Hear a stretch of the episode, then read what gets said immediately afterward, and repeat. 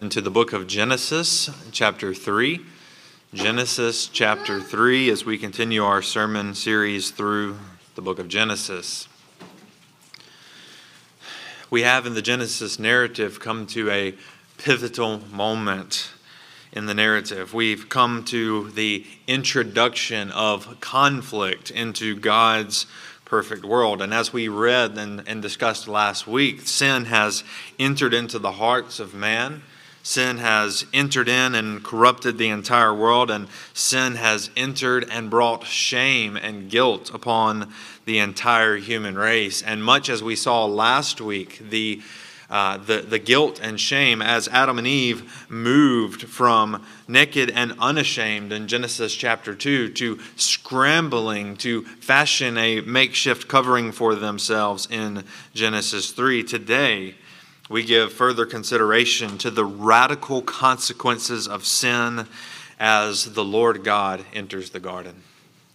In Genesis 2, the Lord God formed Adam out of the dust of the earth and breathed into him the breath of life. He drew near to Adam and entered into covenant with him and seeing that there was something lacking in Adam, he fashioned a helper suitable for him, and they enjoyed intimate fellowship with their God. But now, as we see in Genesis 3, things have changed. Where Adam and Eve once enjoyed the glorious presence of God in the garden, now God enters the garden saying, Where are you, Adam? And so, with those stunning words, we want to consider the nature of our sin, the nature of our fall, and the consequences and effects of sin on humanity. And if you have found your place in Genesis chapter 3, I invite you to stand with me as we read God's word together.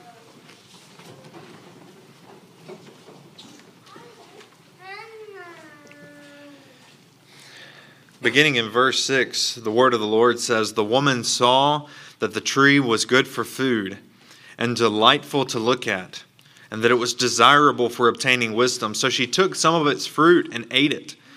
She gave also to her husband, who was with her, and he ate it. Then the eyes of both of them were opened, and they knew they were naked. So they sewed fig leaves together and made coverings for themselves. Then the man and his wife heard the sound of the Lord God walking in the garden at the time of the evening breeze and they hid from the Lord God among the trees of the garden. So the Lord God called out to the man and said to him, Where are you?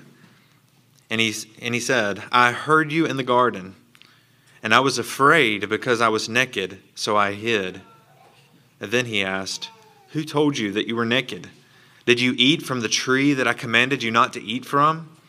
And the man replied, The woman you gave to be with me, she gave me some fruit from the tree and I ate it. So the Lord God asked the woman, What is this you have done? And the woman said, The serpent deceived me, and I ate. May God bless the reading and preaching of his word.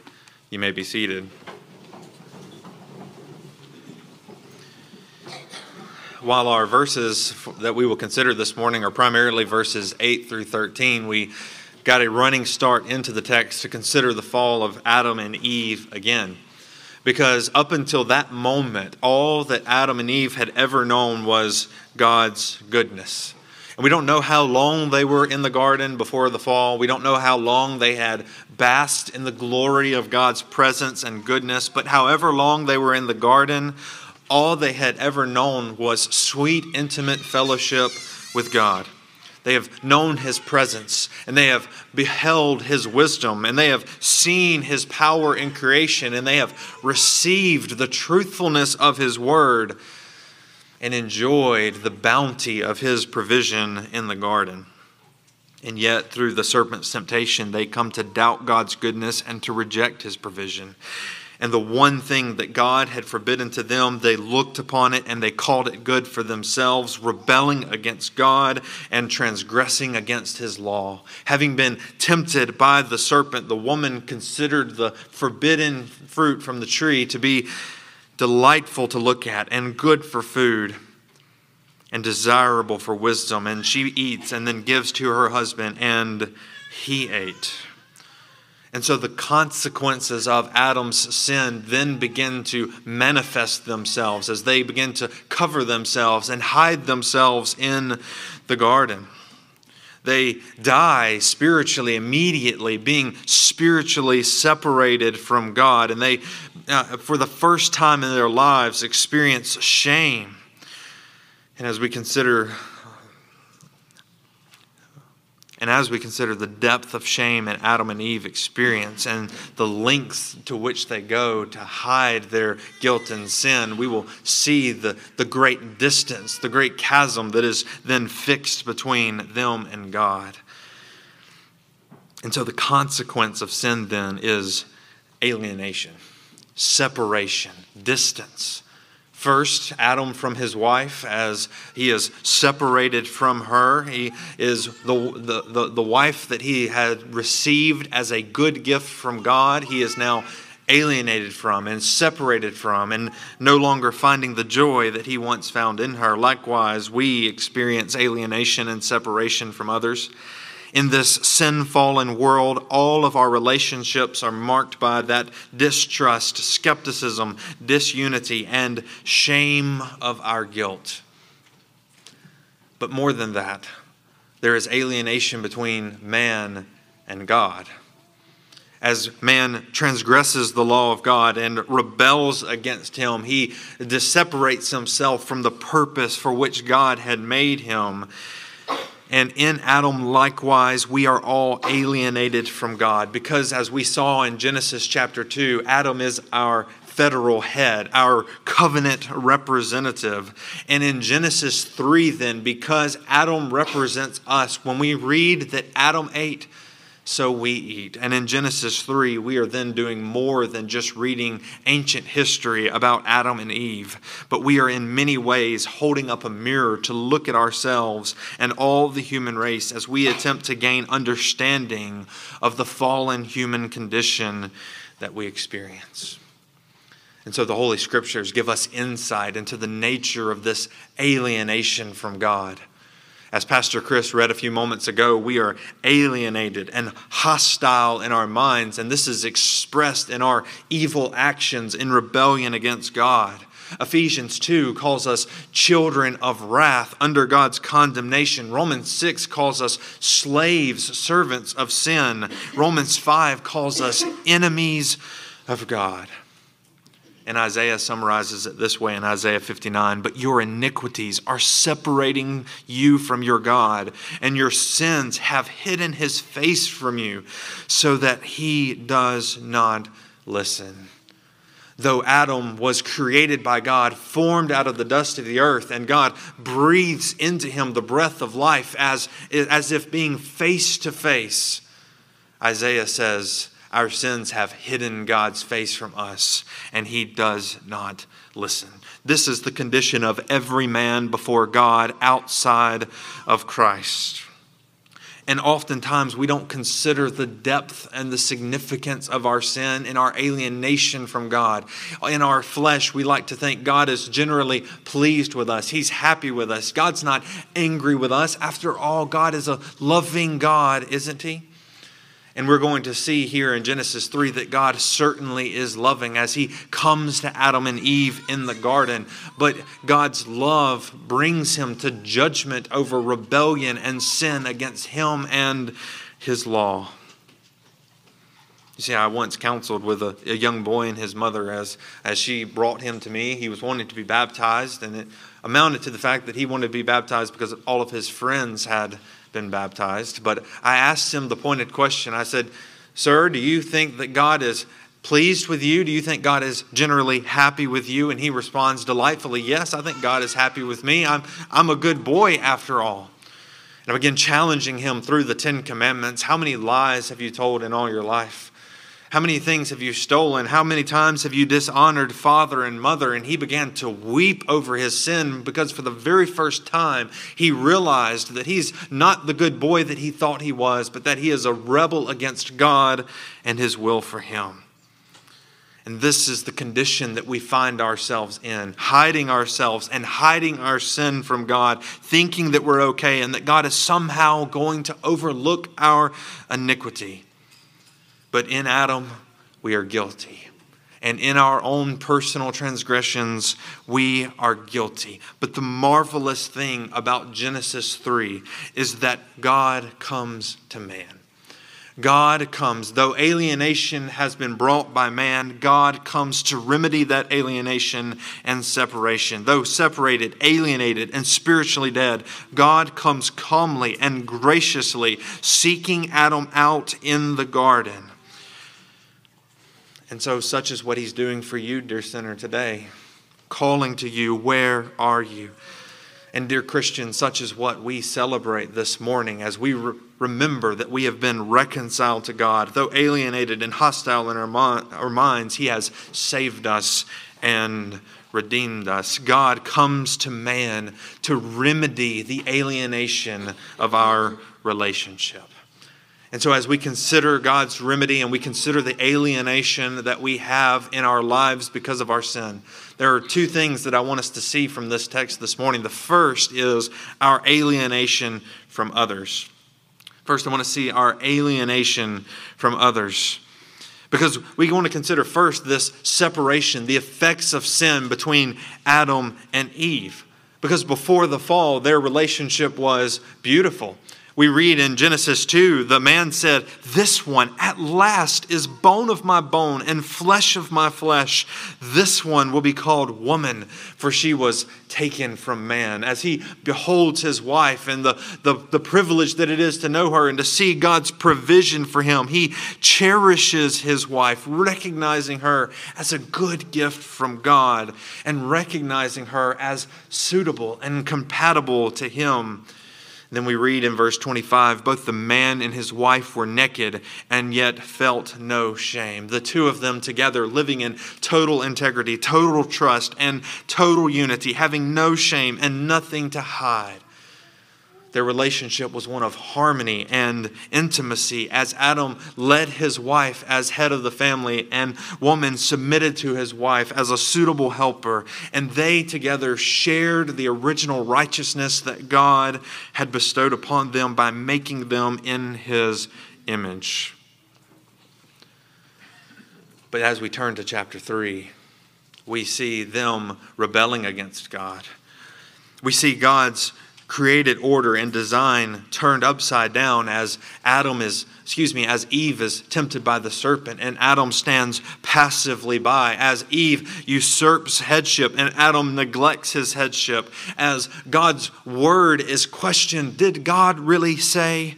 As God's goodness and His truthfulness is called into question, this beautiful design and this picture of the glory of God in this marital union is marred and broken. And God's reign is rejected as Eve sees that the fruit is good for food and desirable for wisdom. She eats and gives to her husband, and he eats also, taking willingly, rebelling against God, desiring to become their own moral sovereign. Rejecting God's rule, rejecting God's reign, they desire that power for themselves. And so, as we look then to verse 8, we see the brokenness of this relationship, but that brokenness begins with Adam's own brokenness. Look with me again at verse 8. Then the man and his wife heard the sound of the Lord God walking in the garden at the time of the evening breeze. And they hid from the Lord God among the trees of the garden. So the Lord God called out to the man and said to him, Where are you? And he said, I heard you in the garden, and I was afraid because I was naked, so I hid. Adam has lost his original righteousness, and in his shame and guilt, he immediately tries to fix the problem and create a solution of his own doing. In verse 7, we saw that he began sewing fig leaves together for himself to try to cover his iniquity and cover his shame. But then here in verse 10, we see him hiding from God as God comes seeking for him in the garden. I heard you coming, Lord, but I was afraid because I was naked, so I hid. Notice the fourfold use of the word I there as Adam responds to God. I heard you coming. I was afraid. I was naked, so I hid. Adam knows that something is wrong in himself. Adam has lost his sense of being comfortable in his own skin before God and before his wife. As one author noted that I read, he has become radically insecure because his sin has brought guilt and shame. The sense of inner peace that he once knew has been replaced by a sense of shame that will overflow into every aspect of his life, including the relationship with his wife. The only other person who is there with him fell into sin with him, and she also is immediately affected by the shame and guilt of their sin. And so we see this alienation this separation, this shame immediately unfold in their response to God's inquiries regarding their nakedness. God calls to Adam, Where are you? In verse 11, it says, Then he asked, Who told you that you were naked? Did you eat from the tree that I commanded you not to eat from? Listen to Adam's reply. The man replied, The woman you gave to be with me, she gave me some of the fruit from the tree, and I ate. So the Lord God asked the woman, What is this you have done? And the woman said, The serpent deceived me, and I ate. As God comes and inquires about their disobedience, notice that Adam doesn't say, Yes, Lord, I disobeyed and I violated your law. No, he says, That woman that you gave me, it's her fault. She gave me of the fruit. And in reality, and, I want to save this for a few moments, but in reality, he says, The woman you gave me, God. It is your fault, God. Everything was fine in the garden before you gave me this woman, and I ate. He cast blame onto her, shifting blame and responsibility from himself and pointing fingers at everyone else, casting guilt on his wife and guilt on the Lord God. Note the shift in Adam's thinking about his wife. This one at last is bone of my bone and flesh of my flesh of my flesh. But now he says, That woman you gave me, she gave me the fruit, and I ate. But also notice the shift in his thinking about God. As Adam numbers the animals and names the animals as God brings them before him in Genesis chapter 2, he realizes that there is no helper suitable, compatible for him. And God, in his goodness and wisdom, gives him Eve, made out of his own side, to be with him. And he rejoices in God's gift and receives that from God. But now in Genesis 3:12, the woman that you gave me, God, she has caused me to sin. But this blame shifting is not unique to Adam. No Eve joins in in the blame shifting. God asks her, What have you done? And Eve responds, The serpent. It was the serpent. He deceived me, and then I ate. She claims that she's a victim of deceit and points her finger at the serpent. Neither Adam nor Eve give an honest confession of sin. They each insist that somebody else is at fault. But it is that honest confession of sin that God come into the garden seeking to draw out of them. You see, we saw last week that God's ordered design is turned upside down as the serpent who is created, being under the influence of Satan, approaches Eve and tempts her, and then she gives to her husband Adam, and he eats. Satan turns God's design upside down, but God, in reconciling himself back to man, comes to Adam first. Adam, I appointed you as head of your family and head of the garden, and it is your responsibility for the sin that has occurred. And after Adam blames God and his wife, God turns to Eve, and woman who was supposed to be in submission to her husband, following his leadership, was deceived and then usurps responsibility and gives to her husband. Through Satan, excuse me, though Satan, through the serpent, turned God's design upside down, God addresses man and woman in his good created order to show them that their fallen condition is the product of their own disobedience. Adam and Eve, this is your responsibility. And so, as we think about this morning and this blame shifting and this finger pointing that occurs here in Genesis chapter 3, we often experience the same overflow of shame in our lives that Adam experienced, don't we? I mean, the fact that all of us showed up wearing clothes this morning is evidence, testimony to the fact that we do experience that same overflow of shame. An original sin affects us. It invades every facet and every relationship in our lives as we try to distance ourselves from one another. We wear masks to cover up our own insecurities and iniquities. We experience depression, anxiety, anger, self hatred because of our own sinfulness. And instead of seeking help and comfort from others, and most importantly from God, we bottle it up and cover it up, hiding our shame from others and pretending that everything is all right. And then, from that posture of covering ourselves with fig leaves, we then seek uh, self righteousness, uh, trying to justify ourselves before God, to make up for our shortcomings. And when we inevitably fail to obtain the standard that we set for ourselves, we repeat the cycle.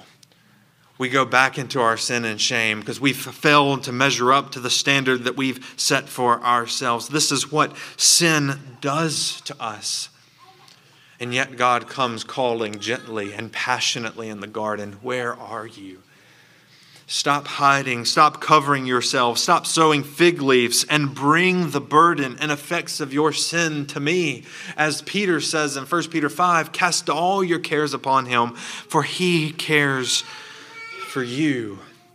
You see, dear Christian, the answer to our own sense of guilt and shame and, and desire to blame shift and put it off on others is, is not a sense of self confidence or self esteem as the world would have us think. But for the Christian, the answer is found in self worth. I was reminded of the words of the song by the Gettys that um, of goodness gracious, I have the lyrics here, but not the name of the song. Excuse me. But in one of their songs, they say, Two wonders here that I confess my worth and my unworthiness, my value fixed, my ransom paid at the cross. And in that song, we are reminded that at the same time, we are unworthy of God and His grace because we are alienated and separated from Him. But because of Christ Jesus, we are brought near and we are reminded uh, that it is our self worth, not our self confidence or our self esteem, uh, that it is in Christ that our value is fixed at the cross. We must not find our own worth in our goodness or in our strength or in our possessions, but we must find our worth and identity in Christ alone.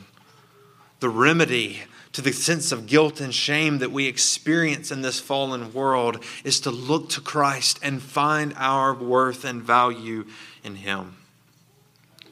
And then in Christ, we can pursue transparent, loving, selfless relationships with others that would otherwise be marked by selfishness and blame shifting. It is by God's grace alone that we can pursue these kinds of God honoring relationships.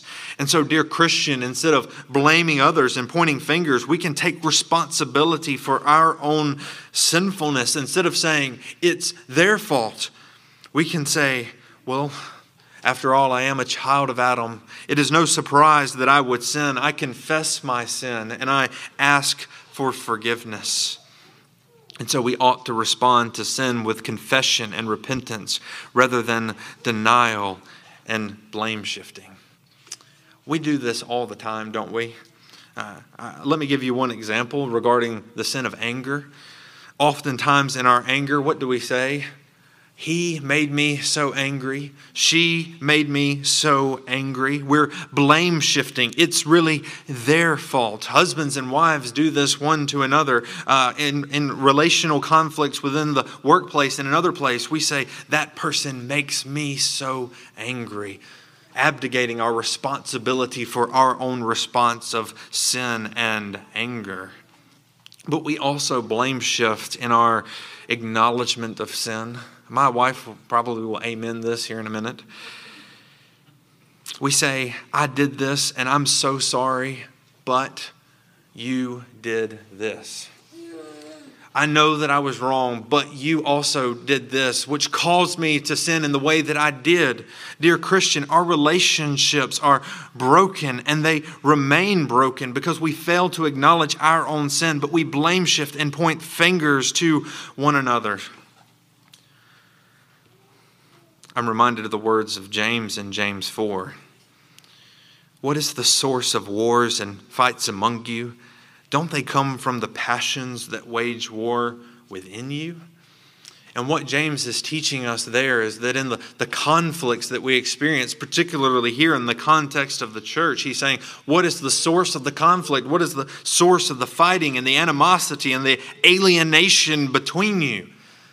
Is it not the passions? Is it not the inner desires that wage war within yourself? The conflict is not caused by the disagreement or the thing in question, nor is it caused by the other person. It is caused by our sinful, selfish desires when we idolize something so much that we're willing to sin to get it or willing to sin when we don't. And so Christians ought to take responsibility for their sin and confess it first to God and then to those they have sinned against. If we shift blame and cast guilt on others for our sins, we are really just sinning again and not actually repenting. And so, dear friends, we see the horrible effects of the fall of sin and the brokenness of the relationships between Adam and Eve as they are alienated from one another. Their relationship is marred to such a degree that it will never be the same again. And yet, the interpersonal conflict uh, and alienation that they experience is truly only symptomatic of a greater alienation and a greater separation between them and God. And so, the second thing that I want us to see is the alienation from God, because it's this chief alienation that lies at the root of all others. Again, think back to their relationship with God before the fall. It's all very good. God himself pronounces this over his creation in Genesis 1:31. All is very good indeed. Adam and Eve are made in the image of God, reflecting God's righteousness and holiness and his glory. They're entered into covenant relationship with God and they're enjoying his bountiful bountiful provision and his gracious generosity. But Adam decided to rebel. Adam made the choice to eat of the tree of the knowledge of good and evil, desiring to be like God and become his own moral sovereign. He wanted the one thing that God forbade him. And many might read this text and they think to themselves, well, he just ate some fruit. What is the big deal? Many would see this as a small offense, not an atrocious treason against the King of glory. Oh, but Adam's fall begins with him tolerating the presence of Satan in the garden. As this serpent comes to tempt them, he tolerates the presence of the cunning and deceptive servants. He abdicates his responsibility in headship over his wife and head of humanity, failing to be the protector and leader that God ordained him to be. Adam fails by allowing God's word to become subject to man's judgment instead of subjecting himself and his entire household to the word of God. And after subjecting God's word to man's judgment, he questions and challenges God's goodness and truthfulness. And Adam knew in that moment of partaking of the tree of knowledge and good and evil that he would be calling God a liar. Not only is the penalty not real, and not only is God not telling the truth, but he's not good because he's withholding something from me that is good for me. And Adam knew the consequence. Adam knew that God had strictly forbidden eating of the tree, and he knew the consequence was certain death. But Adam, and Adam beyond that, knew that he would be severing his relationship with God and severing the relationship between God and all of his offspring. Yet he blatantly and intentionally ate, rebelling against God, desiring to become God himself. This was not just eating some fruit. This was all out war and hostility against his creator as he raises his fist against God to become his own God. It was cosmic treason. And immediately, sin did not, did did not pay what it promised. He scrambles to cover himself with fig leaves. He hides himself among the trees of the garden, verse 8 says. And he's hiding himself even among God's generous provision to him. And though he knew that God would be is omniscient and omnipresent, he attempts to hide from God anyways. What folly as Adam scrambles to figure out and undo this mistake, this sin, this transgression against God. But he cannot. And so God comes walking in the evening breeze. God comes walking to man, calling out to him. God comes to the garden, the place that was intended to be the special presence of God on earth, mediated through Adam, the high priest of the garden, that has now been ruined and marred by the fall. God comes to the garden. And he calmly calls to Adam, Where are you? God is not here seeking information. God is all knowing and all present. He knows everything and He is everywhere. His eternal attributes seen in creation remind us that God is not asking these questions out of ignorance. Nor did the fall of man take God by surprise. He is the God who has decreed all things from the beginning. But God comes to man asking, Where are you? Where are you? Not seeking information, but seeking to draw out of Adam his own confession. And this shows us that God does not intend to come only in judgment and condemnation. But as we will discover later in this chapter, God comes in mercy and grace, promising forgiveness, atonement, and redemption. God comes asking this question because he already knows the condition of Adam. And he comes in grace and mercy. And this is further highlighted in the name of God. Look with me again at verse 8. The man and his wife heard the sound of the Lord God walking in the garden at the time of the evening and breeze, and they hid from the Lord God among the trees of the garden. So the Lord God called out to man and said to him, Where are you? If you remember last week, we made note of the fact that the name of God in Genesis chapter 2 is the Lord God. As God enters into covenant with his creatures, he refers to himself by his covenant name, Yahweh Elohim. He reminds them of his nearness and his self revelation of himself to them. But in deception, the serpent uses only the name God, distancing man from God and his goodness. And Eve follows suit, saying, Well, the, well that God said this. But as the Lord God comes back to the garden, Moses resumes using the covenant name of God. While this covenant is broken, God comes in covenant love and affection for his people once again as the Lord God. He is unchangeable, and God takes the initiative to come to them sovereignly and lovingly to right the wrong and atone for the transgression. Though Adam is ashamed and he now has knowledge that he never had before, and he is corrupt and dead in his sin and alienated from God. God comes to him. And while he is even blaming God and pointing a finger at God and said, It's the woman that you gave me, God comes to Adam. And while their relationship is marked by separation and hostility and enmity, God comes to man. Not in, just in judgment, though judgment is present, but not just in judgment. God comes in mercy, calling tenderly to Adam, Where are you? But I'm reminded this morning that Adam's sin is not just his own. For Adam is the head of the human race, our covenant head, our federal head.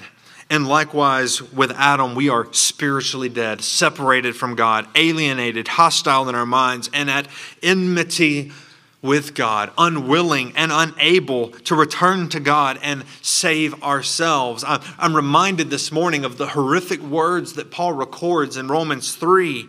It is written, There is no one righteous, not even one. There is no one who understands. There is no one who seeks God. All have turned away. All alike have become worthless. There is no one who does what is good, not even one. Their throat is an open grave. They deceive with their tongues. Vipers' venom under their lips. Their mouth is full of cursing and bitterness. Their feet are swift to shed blood.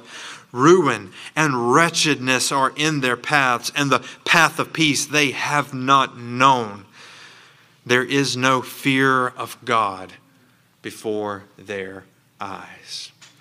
This is the wretched state of you and I, offspring of Adam. In Adam, we have fallen, being guilty not only of our own personal transgressions, but of original sin itself. We are guilty in Adam and condemned and under a curse. But the good news of the gospel is not that we must pull ourselves up and go to God, but God comes to us calling sinners where are you? As God called to Adam, so he calls to you this morning, Where are you? Though you have violated God's law, and though you are guilty of Adam's sin and your own personal iniquity, and though all you will ever be is a covenant breaker, guilty and hostile in your mind, alienated and separated from God, God comes to you and says, Where are you? And he comes to you this morning in the person and through the work of the Lord Jesus Christ, who says of himself, For the Son of Man has come to seek and to save that which was lost, that which is alienated, that which is separated, that which is lost, that which is gone. I, I, have come to seek and to save. I have come to redeem and to restore. I've come to reconcile man back to God, that they may be made new creatures and they may receive God's grace. And so, the call to you, dear sinner, where are you? God says to you this morning, stop hiding and confess your sin. There is nowhere that you can go outside of God's sight. David says in Psalm 139 if you were to go to the depths of hell, God is there. If you were to go into the heights of heaven, God is still there. There is nowhere that you can flee that God does not know your sin, and you will stand before Him on the last day, guilty before Him. But God calls to you. Where are you? Stop hiding and confess your sin. But he also says to you, stop sewing fig leaves. Stop trying to right the wrong. Stop uh, appealing to the works of your own hands. Stop trying to cover yourself. All things are naked and open before him. Stop hiding and confess. Stop sewing and trust in the righteousness of Christ alone. There are white robes of righteousness to cover your iniquity, and your sins will be imputed to Christ on the cross of Calvary, and his righteousness will be imputed to you. God calls to you, Where are you? Stop running, stop hiding, come to Christ and trust in him alone. You will be saved. You will no longer be alienated. You will no longer be hostile in your mind towards God. You'll no longer hate Him and His ways, but you'll long to please Him and to serve Him. You'll be renewed and restored. You'll be, over time, conformed into the image that you were once made in that was broken and marred. You will be renewed and restored over time into that image of God again. Oh, in Christ Jesus, there is salvation for you, dear sinner. God calls to you, Where are you? But, dear Christian, we are also reminded here in this text of the grace that we have received in Christ Jesus. Oh, we are reminded that in the true and better Adam, the last Adam, Christ Jesus, we stand justified before the Lord God. It is, it is upon that doctrine, justification by faith alone, that we take our stand as a church against so many false religions, that we are justified merely and only, solely by Christ alone and his righteousness. We are justified because He paid the penalty not only of our own personal transgressions, but He paid the penalty of Adam's original sin as he rebelled against God, and it was passed down through inheritance to all of us. Christ Jesus paid the penalty for His sin and for our sins so that we might be justified, standing right before God, not, no, not alienated, not separated, but drawn near and justified. It is through Christ Jesus that we receive the gift of adoption as sons and daughters of God. Dear friend, Christ did not die to make us morally neutral before God. No, he takes us from the kingdom of darkness and transfers us to the kingdom of his dear son, righting the wrong and paying our penalty, and then imputing his righteousness to us, that before the Father we might be perfect as he is perfect. We who were enemies, children of wrath, and slaves of sin are adopted into the family of God and called sons and daughters. We are brought near to the God that we have sinned against and rebelled against. In Christ, we are sanctified. We're being renewed and restored and, and being conformed more and more to his image. That which was lost in Adam is being restored in Christ. In Christ, we have the gift of perseverance. And Jared made note as we sang um, Come Thou Fount of Every Blessing. I almost forgot the name of that song as well.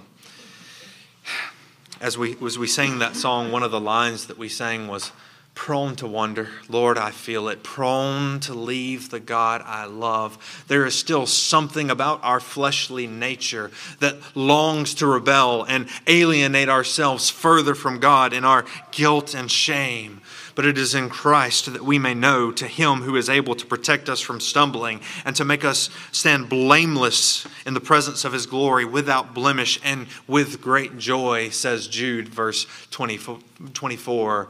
We have the gift of perseverance in Christ Jesus. Though we are prone to wonder, He keeps us in His grace. He is a high priest, ever interceding and ever mediating on our behalf. And it is in Christ that we have the gift of reconciliation. That we're reconciled, restored, no longer alienated, but brought near to the God that we have rebelled against. But with that, dear Christian, He has entrusted us with the ministry of reconciliation.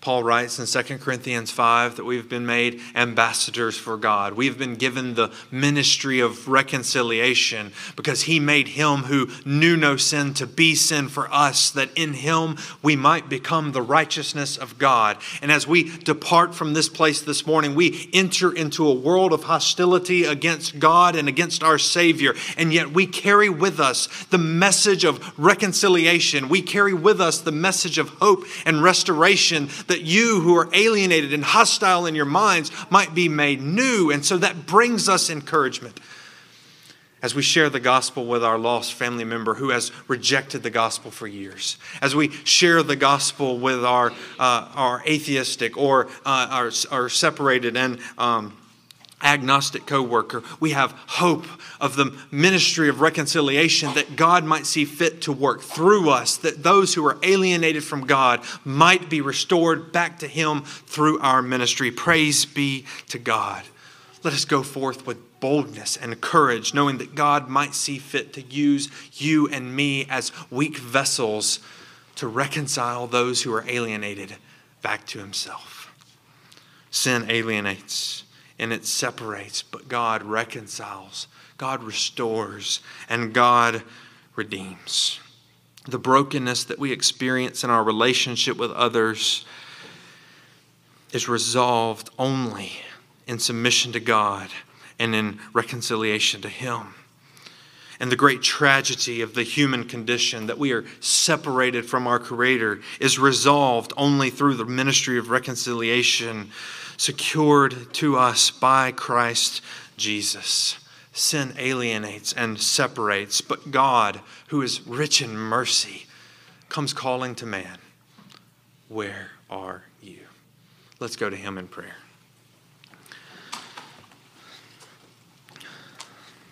Oh God, we come before you thanking you for your grace and mercy shown to us in Christ. We thank you that we who are alienated and hostile in our minds, prone to wonder, prone to point the finger at others, blame shifters at heart, at enmity with you and hostile against you, have been reconciled in Christ Jesus. We pray that you would help us to live in light of that knowledge today, that in, in Christ we are made new creatures. Father, I pray that you would help us to uh, take the ministry of reconciliation to the world around us. And Father, we pray for the dear sinner who is here this morning who does not know Christ, that you, by your Spirit, would perform that ministry in their souls, giving them new life and giving them new birth, that they may know you. Call to them, O Lord, and draw them to yourself in Jesus' name. Amen.